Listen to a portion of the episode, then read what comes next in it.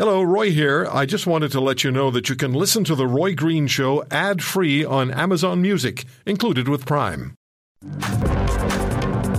How many vehicles do students have to actually discuss economic issues? So I decided, why not put The Roy Green Show on my course outline and actually make it required listening for my students? I have to tell you, I was absolutely blown away when Professor Eric Kam sent me an email to tell me what he was doing and how this program is fitting into his university classroom at Metropolitan University in Toronto. Macroeconomics professor, Dr. Eric Kam, you know him well. He's a regular contributor to this program. If I had to pay you for all the times you appear on this program, I'd be broke. How are you, Dr. Kam? I'm doing very, very well, but trust me, the honor, as always, is all mine. Well, thank you. Just, I haven't said very much about it because I don't really know how to explain it without sounding like I'm, blowing hot air about myself. It's not about that. It's about what you've decided to do and what you think this program can actually bring to your students. Just tell our listeners, please. Well, the pandemic, Roy, really changed the way that we do education when we were forced to go online. And we had to find more creative ways very quickly to deliver our curriculum to our students. And as someone who loves teaching and the science of teaching, pedagogy, I started to really investigate whether what we used to call the sage on the stage model of having a professor, in a lecture hall, they speak for 3 hours, the students listen, and then everybody leaves happy. But when you really take apart that model, it frankly doesn't work very well anymore. It doesn't meet students, as we say, where the students live. And so I got to thinking during the pandemic about how could I do my job better? And I really realized that, and I said this to you yesterday, learning economics is doing economics. But doing economics can't just be a static, boring mechanism anymore where you give students thousands of multiple choice questions and they figure out the science of what to bubble in. That's boring for students and they don't take much away from the course. So I started to think about, what are the outlets that we have for students to think and discuss economics? And I'm not just saying this because you and I are speaking, but I think the Roy Green Show is about as good as it gets to have outlets in Canada about the Canadian economy. So I started to talk to my students about your show and incentivize them to listen. And it is through your show that we talk about the topics that we do in class, and the students love it. And it's not static, it's dynamic. It creates debate in class about the left and the right and the wealthy and the poor and about the different ways to distribute the wealth of a society. So really, Roy, it's me who should be thanking you for allowing me to, in a sense, take your show and use it as a teaching tool. Well, I'm honored that you've done that, and I will deflect to our great guests, and of course, including you, and our great callers and listeners, and I mean that quite sincerely, because this is an amalgam, if you will, of different parts and different substances that come together and create what we create every weekend. Dr. Kam, would you introduce us, please, to the students, your students who are with us today? I'm honored. Every year I have 1,000 or so new students, but the students who sit in the front row are very much, they self-identify as those who are most engaged. So Eileen and Tyler, I asked them to come on today because I can tell you all day and all night what it's like to teach first-year economics, but I haven't taken first-year economics since 1986. So I thought that you could speak to them and they would give you their reflections of not only being students in first-year economics in 2022, but also how you can use media like yours to enhance the learning experience. Yeah, absolutely. Glad to. And then I'll ask you to speak with your students as well. But let me say hello to both of them and introduce the students to our listeners. Eileen, you've said we can use your last name. Is that right? Yeah, that's right. As long as you're comfortable with it. Okay. All right. Eileen, Cook, and Tyler, we can use your last name too? Yes, of course. Okay, so Eileen Cook and Tyler Smith, thank you both for joining us. Thank you for having us. So, Eileen, if I could just start with you, Were you surprised when Professor Kam introduced this idea that you should, as a class, listen to this program and what we talk about, and then discuss in a lecture environment? And how's it worked out? It's working out very well. I was a bit surprised, but I am not a stranger to different styles of learning, actually. In grade 12, my calculus class, we changed my teacher's car tires to learn about, like, force when we were learning about vectors. So it was different because I've never had a teacher who's on a radio talking about economics. And honestly, before this, I was never even, like, I didn't even know what economics was. So it was a different experience for me, but it really helped not only with understanding the topics we're talking about, but also understanding how to use them and where they take place in our everyday lives. That's, you know, it's really interesting to hear that. And Tyler, how has this experience, and I'll ask you the same question, were you surprised when Professor Kam introduced this idea of listening to the program and then discussing what we talk about and his contributions to the program in the learning environment, and how has it helped you, if it has? So surprised, I'd say absolutely. Just I you know, coming directly from high school, there was never really this integration of the real world in what we were learning. So it started with some emails saying, I'm live on the air, take a listen, and eventually we started using it as a warm-up to the class.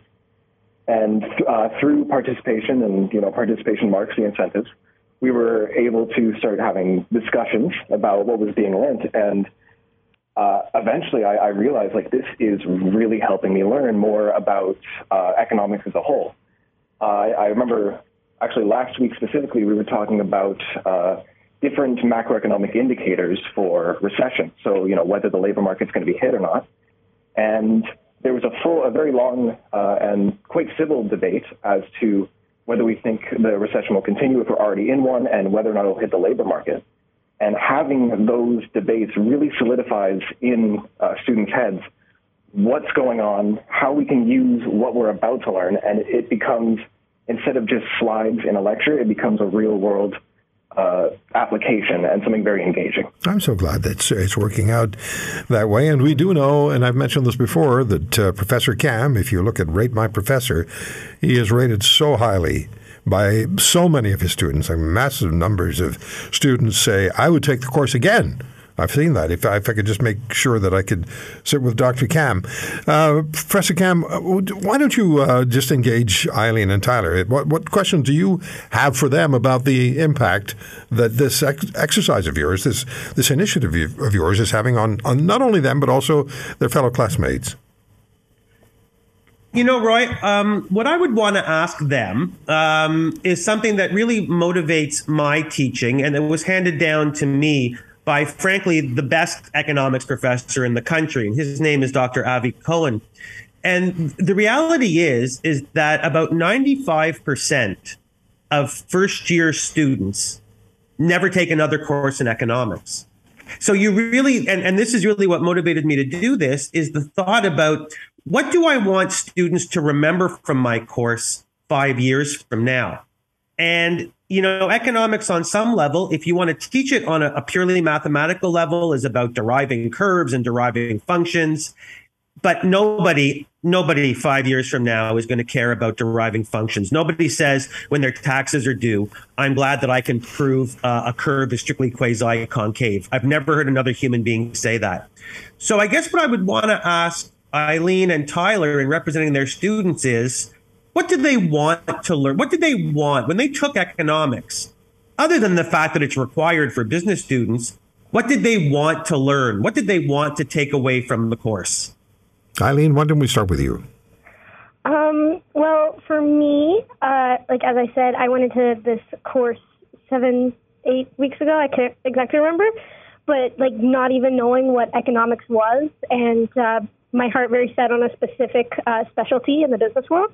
But now, because of Cam's class, I don't just understand marketing, but it's also brought in something fun during my weeks, a class where I don't sit and kind of hope to go home, but a class where I get to experience and enjoy, and it's very interactive.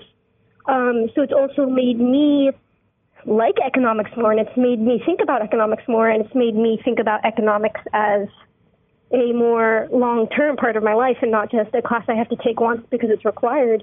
And I think that's a really great thing when something someone doesn't even know or something someone hates is just changed by the way someone else has taught it, because it really brings a lot of knowledge, and, you know, knowledge is power, and knowledge is a beautiful, amazing, very important part of this world. Yes, it is. And so it's so encouraging to hear you speak in those terms, you know, because we're always, well, not always, but we hear people say the young people really care about this. It's this age-old argument. I talk to you and I talk to Tyler and I talk to other young people face-to-face, and I hear some very, very encouraging things. Tyler, how do you answer Professor Kam's point that he's asking you? I'd say I've definitely realized how much economics actually influences the real world. Before, I would hear terms like demand, supply, and we think we have an understanding of it, but once we actually learn what these things mean, what actually affects it, we get a greater understanding of the business world as a whole, and especially because every single day we take place in business, whether it's buying something, selling something, actually knowing what affects that has completely changed the way I looked at a lot of things in business altogether, and especially when I'm planning on majoring in business, I found that to be an extremely, extremely helpful tool. And especially the way Dr. Kam teaches it, I found just a complete connection in the way I learn and the way he teaches. So just having that connection, having that ability to grow from there, it's been very, very helpful. Okay, so it's we can presume that you will take more economics courses because you're going to follow the business course, right, Tyler? Oh, absolutely. Yeah, Eileen, what about you? Economics wasn't part of your tableau. I love that word. 8 or 9 weeks ago, are you going to be taking more economics courses because of the experience with Dr. Tam? Well, yeah, I'm a business student as well, so I was always expecting to take more economics classes. Right. But now I'm actually considering doing a specialization in economics and like managerial sciences. I think that's what it's called. When I originally went into school for marketing management, so that's kind of the change it's made in my life. I have decided to like look at other routes where this is a bigger part of my degree and not just, you know, a couple classes I take because it's required. So I was wondering, Dr. Kam, maybe you can carry the ball on this. What can we do here? Based on what your students have told you, maybe you can engage with your students. What can we do here to make it an even better experience and a more impacting experience for your students? Because if we can do that for your students, we can do it for our listeners as well, other listeners. Well, for sure. And, you know, and now my students do join a very large list of Roy Green Show listeners. Well, I guess if I'm going to play the role of host, I guess I'd want to ask my students from their listening to your show, what brings them back? Because I know that they're repeat listeners, and frankly, that's not because of anything that I do directly.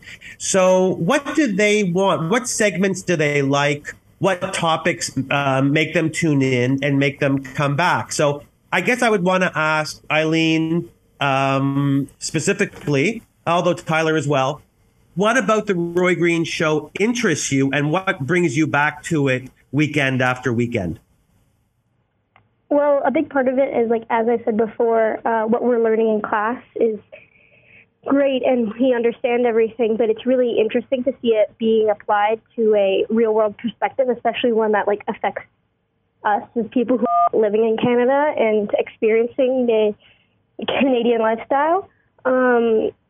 And, you know, having these experts talking on this show about all these different situations that affect me and affect the country I've grown up in my entire life is very important and very interesting, because I'm a strong believer in the philosophy where if you can teach it to a 6-year-old, you're an expert on it. And I really love that it's easy to understand as, like, someone who's not always been very knowledgeable about these topics, and it's easy to understand, it's easy to comprehend, and it's easy to see both sides of the spectrum and where everything's coming from.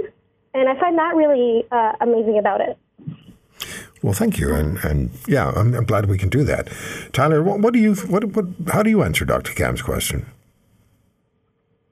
I'd say, in regards to the show, I absolutely adore the concepts and everything that's talked about in current day. So talking about things like retirement savings, social insurance, and just knowing how our economy is doing in general, I've found to be extremely engaging, and especially in class, a large topic of debate.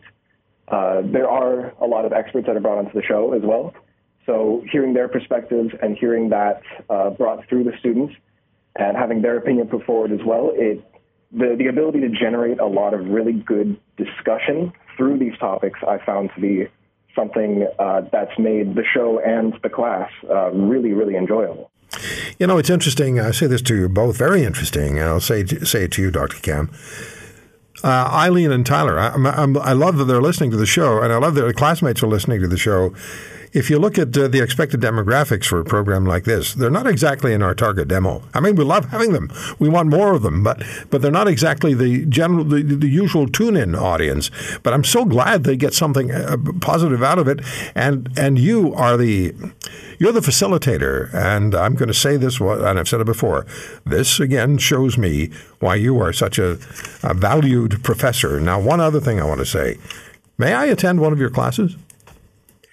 I would be honored to have you come to one of my lectures. And let me just, I'll send you those details privately, okay. But let me tell you quickly two things that come to mind, and I'll try even not to get emotional about it. Number one, this experiment has proven to me that universities are about students. They're not about professors, and they're not about anything else. They are about trying to unleash the power of students. And if we do that a little bit more, let students run with their ideas. Let them be creative. Don't stifle them. There is no end to what a university can be. And when people ask me, can students today be the leaders of tomorrow? My students can, Roy. My students can. I'm the future for these young people, as exemplified by Eileen and Tyler, is exceptionally bright. If you want to hear more, subscribe to The Roy Green Show on Apple Podcasts, Google Podcasts, Spotify, Stitcher, or wherever you find your favorites. And if you like what you hear, leave us a review and tell a friend. I'm Roy Green. Have a great weekend.